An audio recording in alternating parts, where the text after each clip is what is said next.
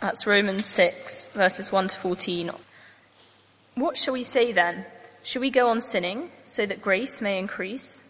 By no means. We died to sin. How can we live in it any longer? Or don't you know that all of us who were baptized into Christ Jesus were baptized into his death? We were therefore buried with him through baptism into death, in order that just as Christ was raised from the dead through the glory of the Father, we too may live a new life. If we have been united with him like this in his death, we will certainly also be united with him in his resurrection. For we know that our old self was crucified with him, so that the body of sin might be done away with, that we should no longer be slaves to sin. Because anyone who has died has been freed from sin. Now, if we died with Christ, we believe that we will also live with him. For we know that since Christ was raised from the dead, he cannot die again. Death no longer has mastery over him. The death he died, he died to sin once for all, but the life he lives, he lives to God. In the same way, count yourselves dead to sin, but alive to God in Christ Jesus. Therefore, do not let sin reign in your mortal body so that you obey its evil desires. Do not offer the parts of your body to sin as instruments of wickedness, but rather offer yourselves to God as those who have been brought from death to life, and offer the parts of your body to Him as instruments of righteousness. For sin shall not be your master, but you are, because you are not under law, but under grace. This is God's word.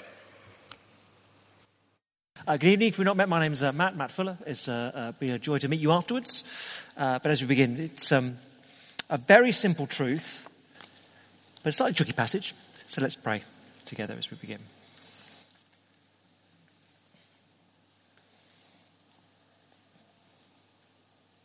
Father, you're a good God who gives us just what we need. Uh, thank you for being such a kind Father. And here are words that we need. Uh, we need them to live rightly uh, the Christian life uh, before you. And so we pray we'd understand them rightly perhaps understand why we need them. We're, we're creatures who love just to be told practical things and get on with it. And uh, sometimes we don't really want to grapple with sort of big truths, but we need these big truths in order to live changed lives. So please, by your Spirit, would you help us understand them and rejoice in them and offer ourselves to you? Pray in Jesus' name. Amen. Now, uh, if you join us, we're in Romans 5 to 8 then, uh, for a couple of months this term. Um, and uh, essentially how looking at how the, uh, the truth that you're justified by faith if you're a Christian actually affects you. Come back to that in a moment. But uh, if you were here last time, we uh, really were delighting in the truth of chapter 5, verse 20. Where sin increased, grace increased all the more. Now, here's a wonderful truth we said last time for the Christian that you cannot out sin Jesus. No matter how much you sin, there is always more grace. There is more grace in Jesus than there is sin in you. You can try to out sin him, you will not. You cannot if you're a Christian. There is more grace in Jesus than there is sin in you. It's a wonderful truth. But the question comes uh, fairly, in one sense, uh, logically, uh, it seems to me, chapter 6, verse 1. What shall we say then? Shall we go on sinning so that grace may increase? And that's what we're looking at over the next two weeks. Do you get his question? Okay, so I'm a Christian. And I get forgiven no matter what I do. So can I just keep on sinning? In fact, if the more sin, the more grace is demonstrated, that's a good thing. Do you see the force of his argument? You know, so imagine someone gives you a credit card and says there is no limit to it. Everything you put, it will always be covered. Well, you of try, start off and think, okay, let's have a go. So you buy, I don't know, a few books. You know, oh, okay. A nice meal for a hundred quid. Nice meal. Um, uh, well, great. It, it, it works. It, oh, okay, let's, let's, push, let's push this window a little bit. So you buy a holiday for uh, a, a, a thousand pounds. Great. You buy a car for twenty thousand pounds. Great. You think, well, how good is this credit card? Let's buy a house for a million pounds. Kaching, it goes through. Whoa! Shall I keep spending so that the limit may increase? I'm just going to spend, spend, spend, spend, spend, uh, and see if it, and it's all covered. Isn't that great? Is that what I'm meant to do? Can I just sin, sin, sin, sin, sin? And just to demonstrate how extraordinary forgiveness is. Verse 2. No. No. By no means. Now, if you're here tonight and you're a Christian, you probably don't think in those terms. Perhaps if you ratchet it back a bit, more common in the Christian life is, is to settle back into, well, so here I am on a Sunday and I listen, I think that's good and that's true, and I go away in the week and my behavior is rubbish, really, and, and you know, I, I know I should live one way, but I live in a different way. Uh, but here I am on a Sunday and nothing's changed, and I've been pretty immoral all week and pretty angry and fearsome and aggressive and unkind. Is that all right? Can I just carry on like that? Just sort of pop in on a Sunday. I'm, you know, oh yeah, I'm forgiven. Great. Grace is good. And then just carry on living immorally. Is that all right? I mean, I don't really intend, I'm not pushing the envelope. I'm not going for like category A sins of murder. I'm not going to, you know, but is that all right? Just to carry on like that? No. No, by no means, says Paul. Now, I'm not going to lie, the, uh, the argument he constructs is slightly tricky, uh, but in essence, it's simple. If you're a Christian, you're united to Jesus Christ. And you'll only answer, you only ask the question of chapter 6, verse 1 if you rip apart two things Christ's work for you and his work in you. You can't rip those apart because once you're a Christian, you're united to Jesus by faith. And that changes who you are. Know, we introduced this idea uh, uh, last time. Do you remember? We said um, uh, Paul thinks in categories of, uh, in one sense, everyone belongs to one of two people. You either belong to Adam or you belong to Jesus. Do you remember these? Uh, uh, oh dear, they're all a bit tangled up. Not to worry. But um, it is as if the whole of humanity is either attached to Jesus or attached to Adam. A bit like this, a bit like they're on big belts. So if Adam is enormous giant and Jesus is a big giant, if uh, you know, if Adam d- sins and condemnation is upon him and death is upon him, what is true of Adam is true of all those who are united to him, attached to him. What matters is what he has done. But when you become a Christian, you're no longer united to Adam, you join Jesus. You're united to him. So what's true of him is true of you. So if Jesus dies and rises to new life, you die and rise to new life with him. Now, there are no perfect illustrations for this because it's so, once it's amazing and alien to our thinking. But again, it's a bit like, you know, if you did a tandem skydive. So there you are, you're, you're attached to the professional, uh, and uh, you're velcroed, not velcroed, are you? That wouldn't be safe enough. You're, um, uh, yeah, don't, don't, go for that company. Uh, no, you're united for a tandem skydive. You're, you know, whatever it is, a big, uh, a twosie. You're all squeezed into one. I don't know how they do it actually. But anyway, you're united to the person. If the instructor jumps from the plane, so do you. If he forgets to pull the chute and, squit, and splats on the ground, so do you. But he doesn't. If he pulls his chute and whoosh goes up, so do you. If he lands gently without breaking everything, so do you. You're united to him. What is true of him is true of you. Now, the Christian is one who's united to Jesus. What's true of him is true of you, is the emphasis uh, that Paul wants us to get. And it's a wonderful truth. And we said last time, it stops us navel gazing. How is my Christian life? How am I doing? Have I had a good week? Have I had a bad week? Well, stop that. It's what you have done is far less significant than what Christ has done. He represents you. He's the giant and you're the little person dangling off him. What matters primarily is what he has done. And if you're a Christian, you're united to him. Now, this is, this is such an important truth. I just want to dwell on it a little moment before we really jump into the text. I mean, it may be familiar, but for most of us, it isn't. This isn't how else it gets described in the Bible. So, Jesus in uh, John 15 uh, puts it this way uh, John 15, verse 5. Have we got that? There we go. Uh, here's other pictures that Jesus uses to help us. So, John 15, verse 5 I'm the vine, you're the branches. If you remain in me and I in you, you will bear much fruit. Apart from me, you can do nothing. Okay, there's another way of explaining it. Being united to Him, a branch in a tree. The branch gains all the life, all the nutrients, all that it is gains from the tree. If the branch is cut off, useless. You, but you're in Christ. That's the union that matters. Or uh, a slightly different place, John 17. Jesus praying to his Father, My prayer is not for them alone, the disciples. I pray also for those who believe in me through their message, that all of them may be one, Father, just as you're in me and I'm in you. Golly, Jesus saying the union between him and his, him and his people, which creates union amongst Christ's disciples, the union is in some way comparable to the union that God the Father has with God the Son that existed throughout eternity. It's extraordinary union. Or as Paul put it, Ephesians 5, for this reason, uh, talking of marriage, for this reason a man will leave his father and mother and be united to his wife, and the two will become one flesh.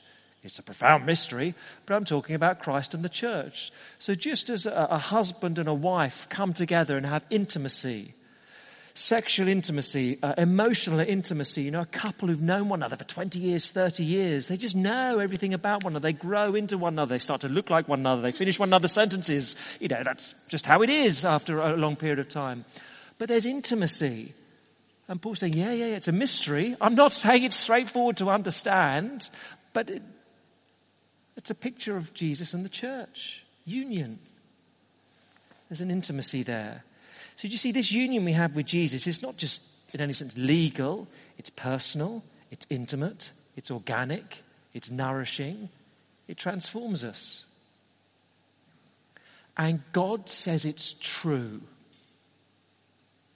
What does it feel like? Don't go there yet. God says it's true.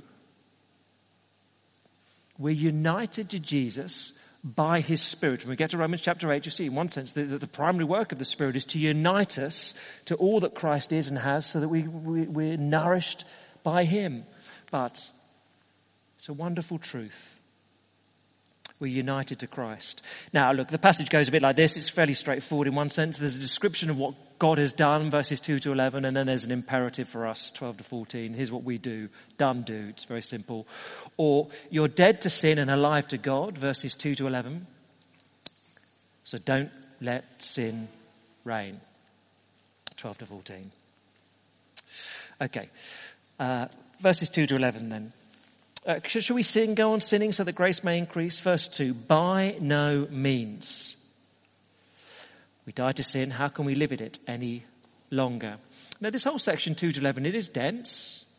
Uh, let me just give an illustration to begin with, and then um, we'll unpack uh, the text a bit more detail. Paul views in this section sin as an evil dictator.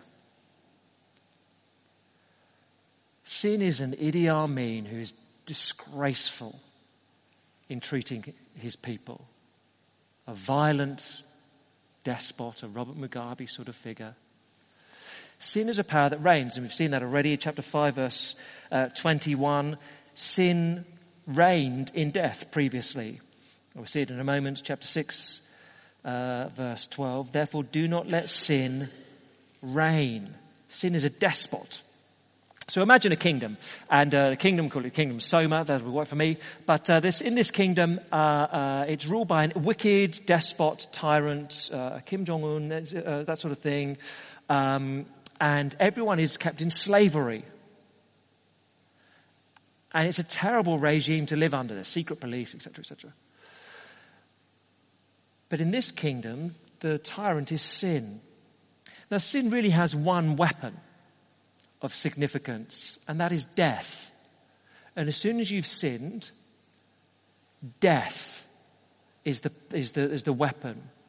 So we're there in this kingdom, uh, enslaved to our, this evil tyrant called sin. And sin says, I own you. And you belong to me, and you cannot escape. You are my slaves, and I have death over you. That's my big bazooka. You will die physically, you'll be cut off from God eternally death. But uh, in the, the, logic of the passage, Paul says, no, but look, Jesus has come along. Um, Jesus, once you place your faith in Jesus, you've died with him, you've raised with him, and therefore death has no fear over you. Sin comes along with his big bazooka and says, You belong to me. And you say, No, you don't. No, you don't. Sin says, You must follow me. And you say, Nah, stuff it, mate, get lost.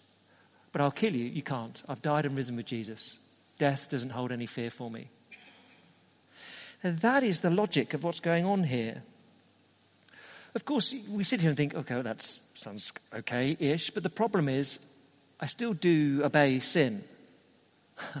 I don't just do what Jesus says. Sometimes I do what sin says. I do the things that are wrong. Yeah, that's because we're just so used to living in a certain pattern of behavior.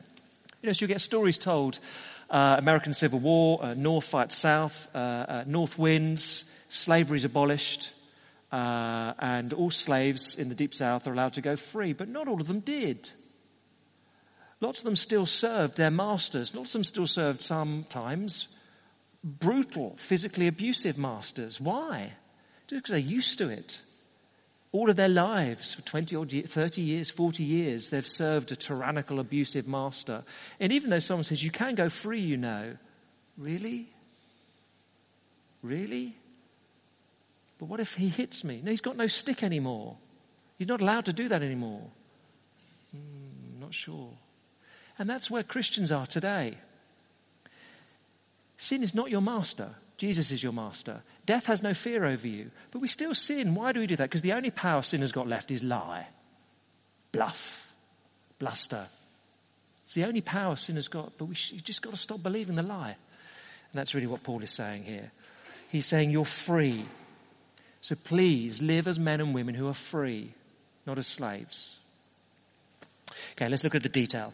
Uh, we'll break it a little bit. Verses 2 to 4 then, uh, it slightly introduces the rest of the paragraph. Verses 2 to 4, we're united to Jesus' death. Okay. We're united to Jesus' death. Verse 2.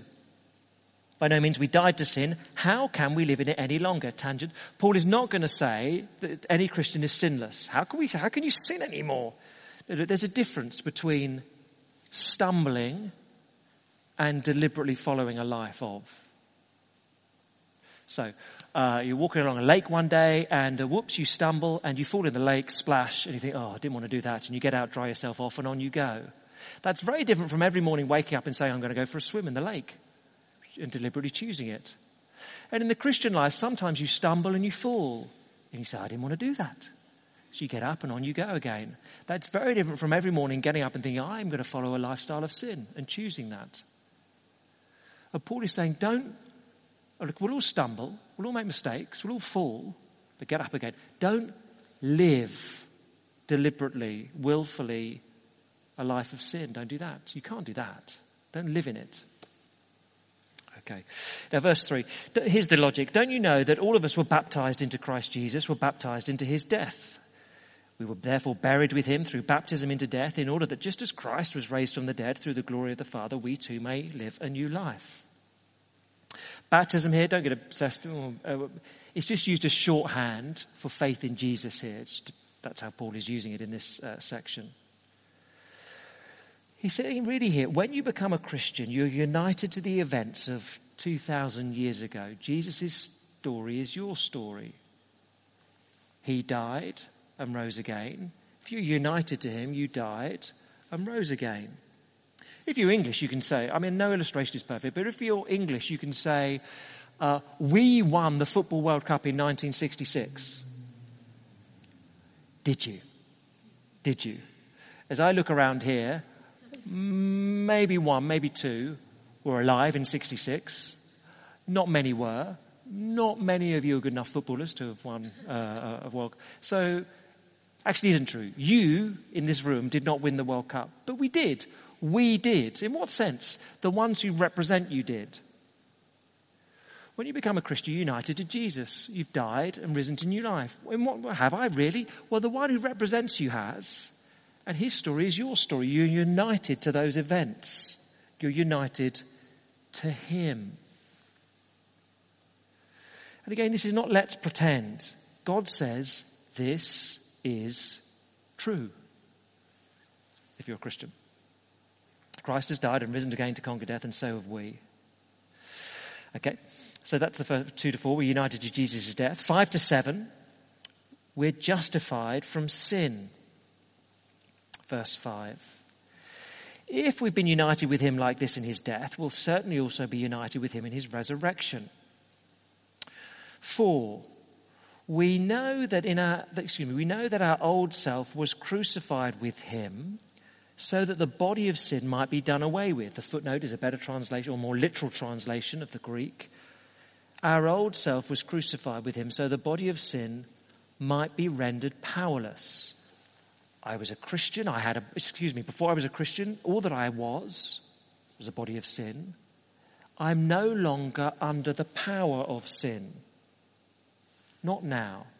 Okay, how does that work?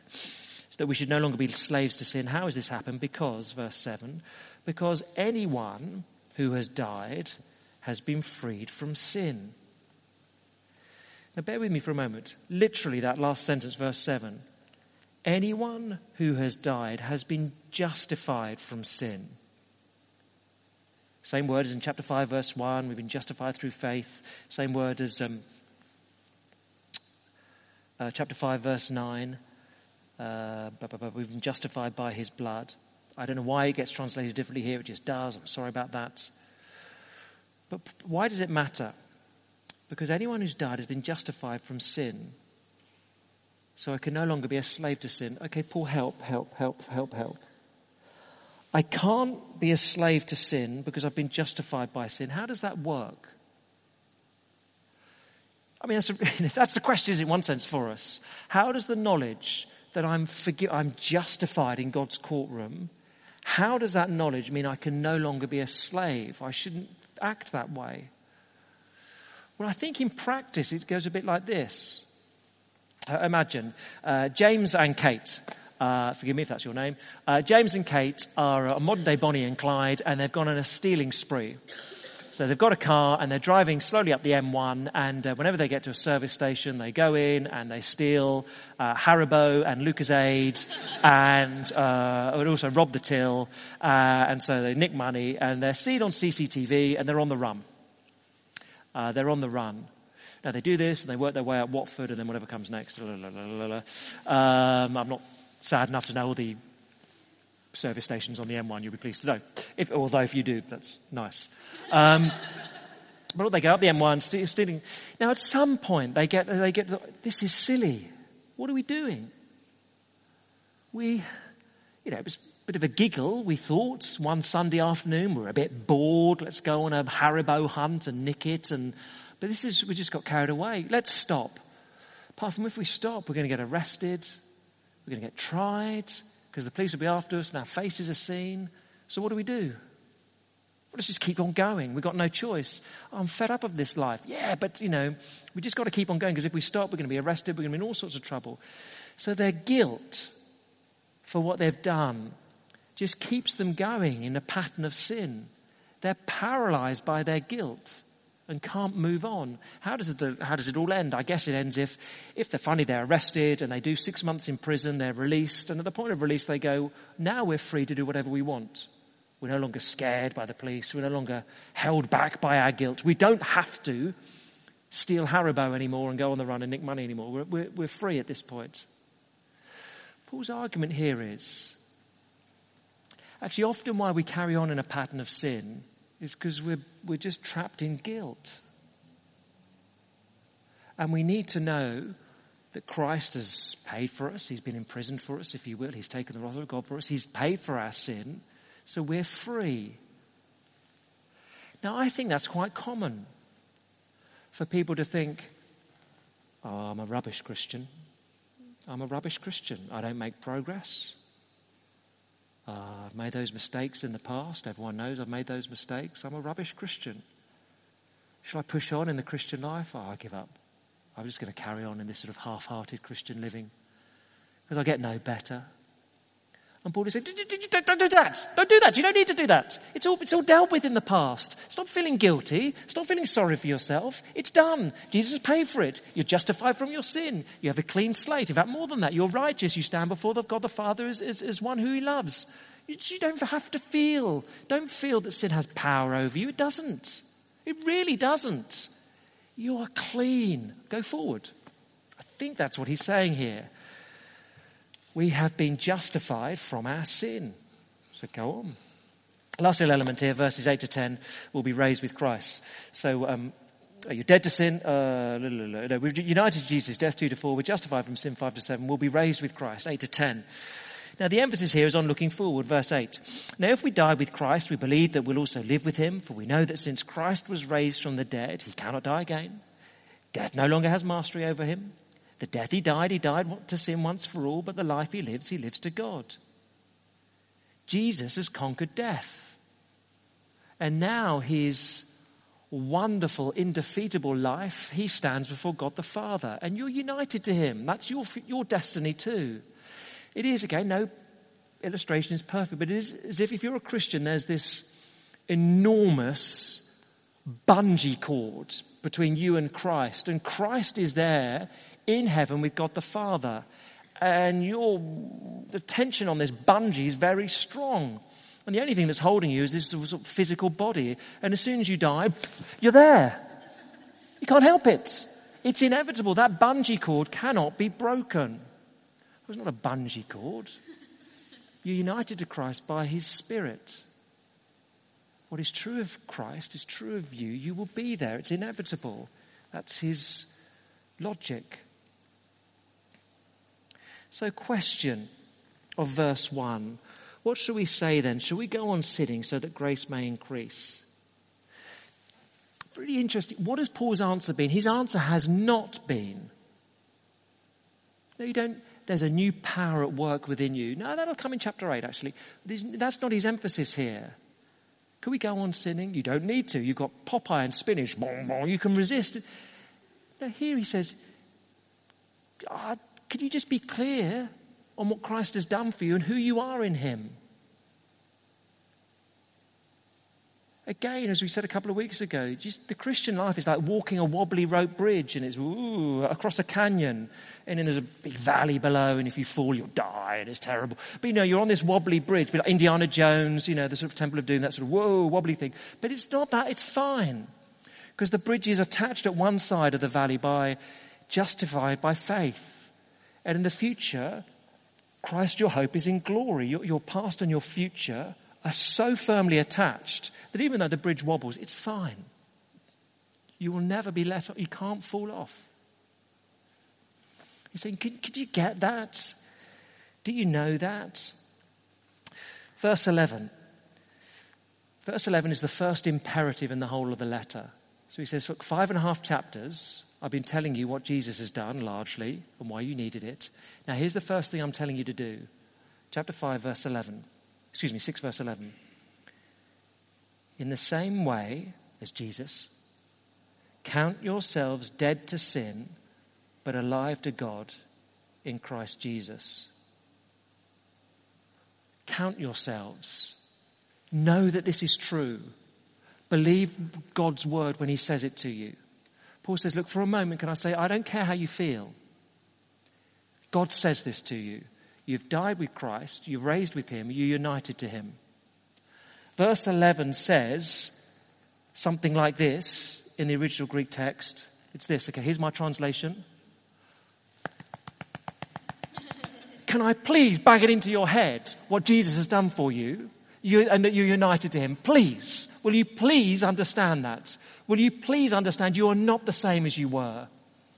Your past mistakes, sins are atoned for. God looks down and sees you as his son, righteous, wonderful. Your future is guaranteed in glory. You're united to Christ. He strengthens you now. You are not the same as you were. You're dead to sin and alive to God. Now, even at this point, how does that help? Let's take an example. Chapter 12, by the time you get to Romans chapter 12, it's just staccato imperatives. Uh, do hospitality, don't boast, that sort of thing. Don't give up, always be zealous. But just say one, be joyful in hope. Paul will say in chapter 12, be joyful in hope. Okay, be joyful in hope. Super, I've got to be joyful. The truth is, uh, apparently, my wife tells me just on the odd occasion, I grumble. I grumble. I grumble and complain. And I look at the past, at decisions I've taken, and think, I wish I hadn't done that. At things I've said. I wish I hadn't said that. Of, uh, yeah, people I've met and things I just, oh, I made all those bad decisions. And I look back and think the decisions I made in the past mean I am where I am now, which is not where I want to be, and I grumble and I complain, and if only I hadn't. And, and Paul says, Well, hold on a minute. Will you stop listening to the voice in your ear, the voice of sin, the evil dictator who's feeble, really, but whispering in your ear, Yeah, you've cocked it up.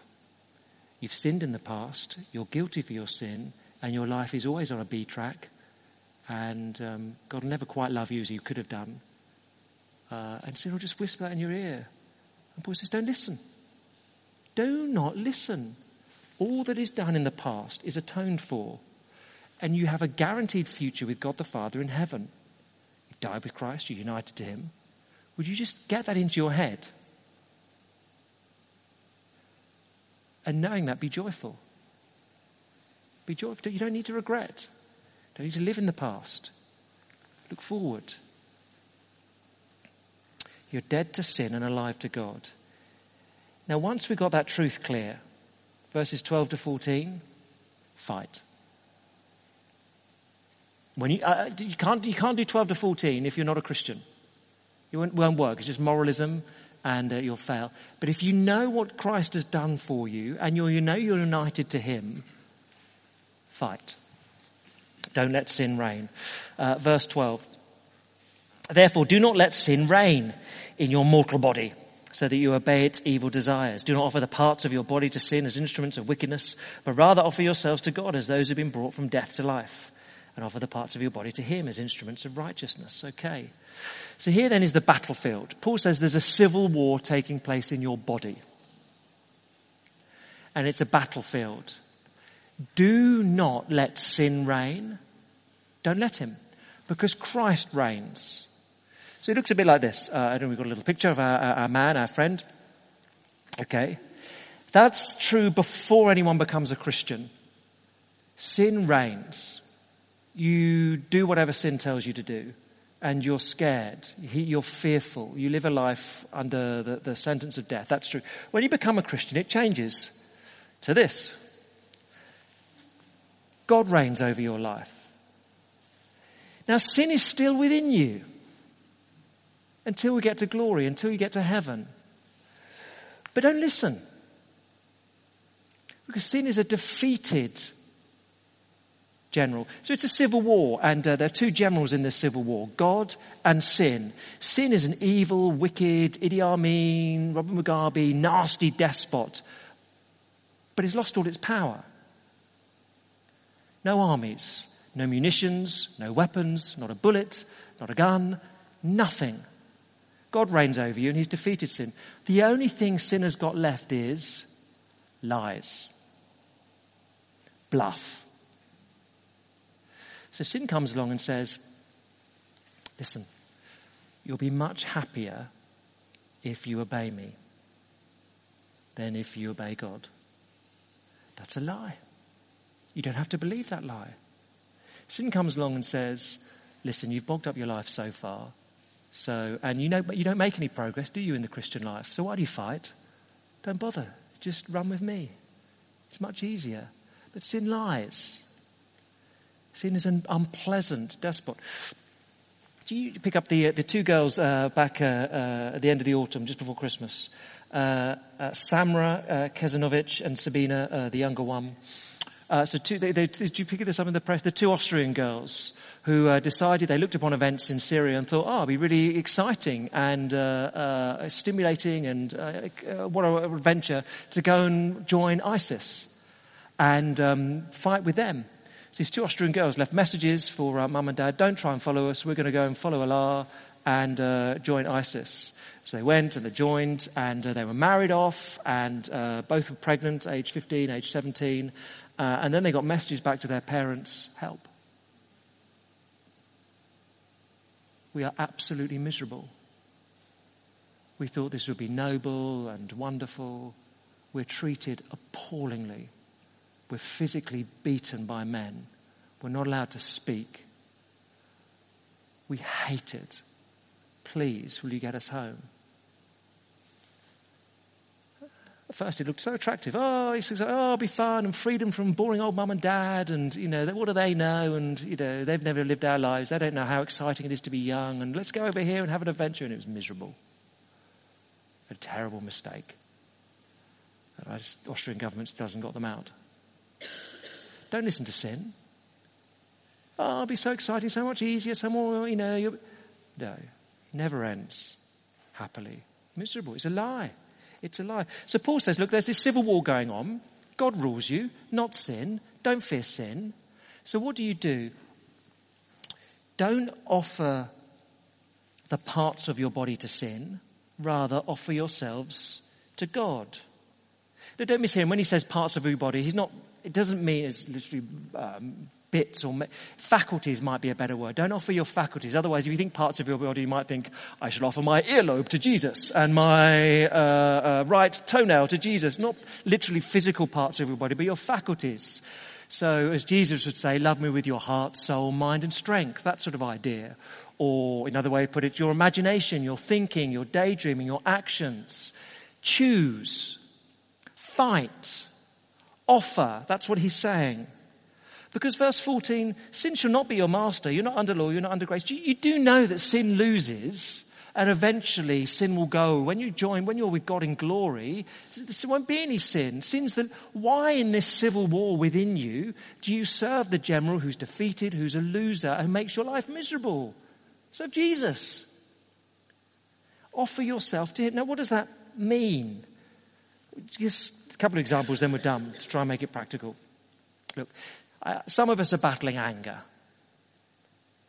And Paul says, off, don't offer your faculties to sin, offer them to Jesus. Don't, if you're battling with anger, don't allow your memory to just replay the whatever it was that got you angry over and over again. You calm down and think, yeah, but, but what happened? He said this to me. And, don't allow, don't offer your memory to sin, offer it to God. Your imagination, don't let your imagination run, okay, let me just have uh, uh, sort of imaginary conversations where the person who's annoyed me, I sort of denounce them, uh, make them look really stupid in front of 10 people, the whole church, and everyone laughs at them and says they're so silly and you're so good. And don't, don't let your, don't, don't have those imaginary sort of thought conversations where you sort of shout and rage at them ah, and tell them what's, don't do that. Don't offer your imagination to sin. Don't do it. Offer it to God. Don't let your tongue, don't offer your tongue to sin. Don't speak badly if whoever has angered you. Don't slander them. Offer it to God. You have a choice, says Paul. When you know who you are, when you're confident, when you've banged it into your head that you're united to Christ, you don't have to obey sin anymore, don't. Don't offer your faculties, imagination, reasoning, actions, daydreams. Don't give them to sin. Don't do it. Give them to God. Or look, another example. Look, some of us are struggling with lust. Don't offer your faculties to sin. Offer them to God. Don't allow your eyes to be drawn repeatedly to, a, I know, a short skirt, a tight top, tight trousers. Don't, don't offer your eyes to sin. Offer them to God. Don't allow your memory to dwell upon unhelpful images. Don't offer your memory to sin and just dwell and play and sort of let your memory linger on oh, whatever it is, pornographic images, unhelpful. Don't do it. Offer it to God. Don't let your fingers, don't offer your fingers to sin by moving your mouse or your trackpad and clicking on stuff you know is going to be helpful. Don't do that. Offer them to God. You have a choice. You do have a choice says Paul. You're not, sin doesn't reign over you anymore. Jesus reigns over you. Sin will whisper, you'll be happier. He's a liar. He's a wicked despot. He tortures his, his people. Don't do it. Fight. Christians fight as those who have been brought from death to life, whose sins are atoned for, who aren't bound in guilt, but live for Jesus. Fight. Fight it.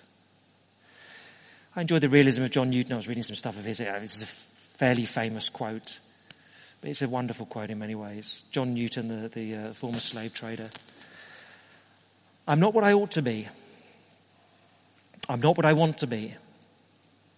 I'm not what I hope to be in another world.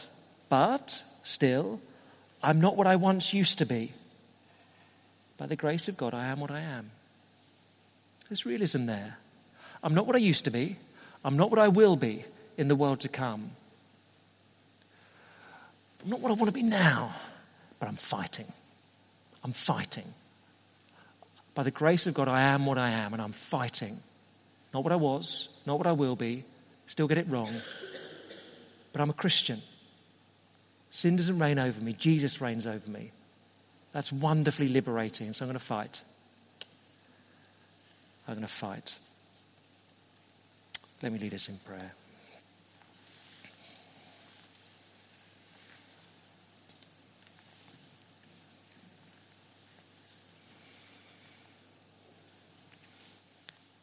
Hi, God and Father, we'd like simple solutions. We'd like to uh, flick a switch and be changed uh, in the blink of an eye, here and now, uh, for our sin to go. and yet, your way is to have us grapple with big truths. Have us understand we're united to Christ and dwell upon that image and, and think what that means for us and delight in that and reckon ourselves as ones who have died to sin. It has no hold over us we're alive to God in Christ. We'll be with Him in glory. Father, would these truths change us? Would they affect us? So that we fight. So we don't give over our faculties to sin. But we offer ourselves to you for our good, for our happiness, for our contentment, for our progress, for our joy, and for the honour of your name. Amen.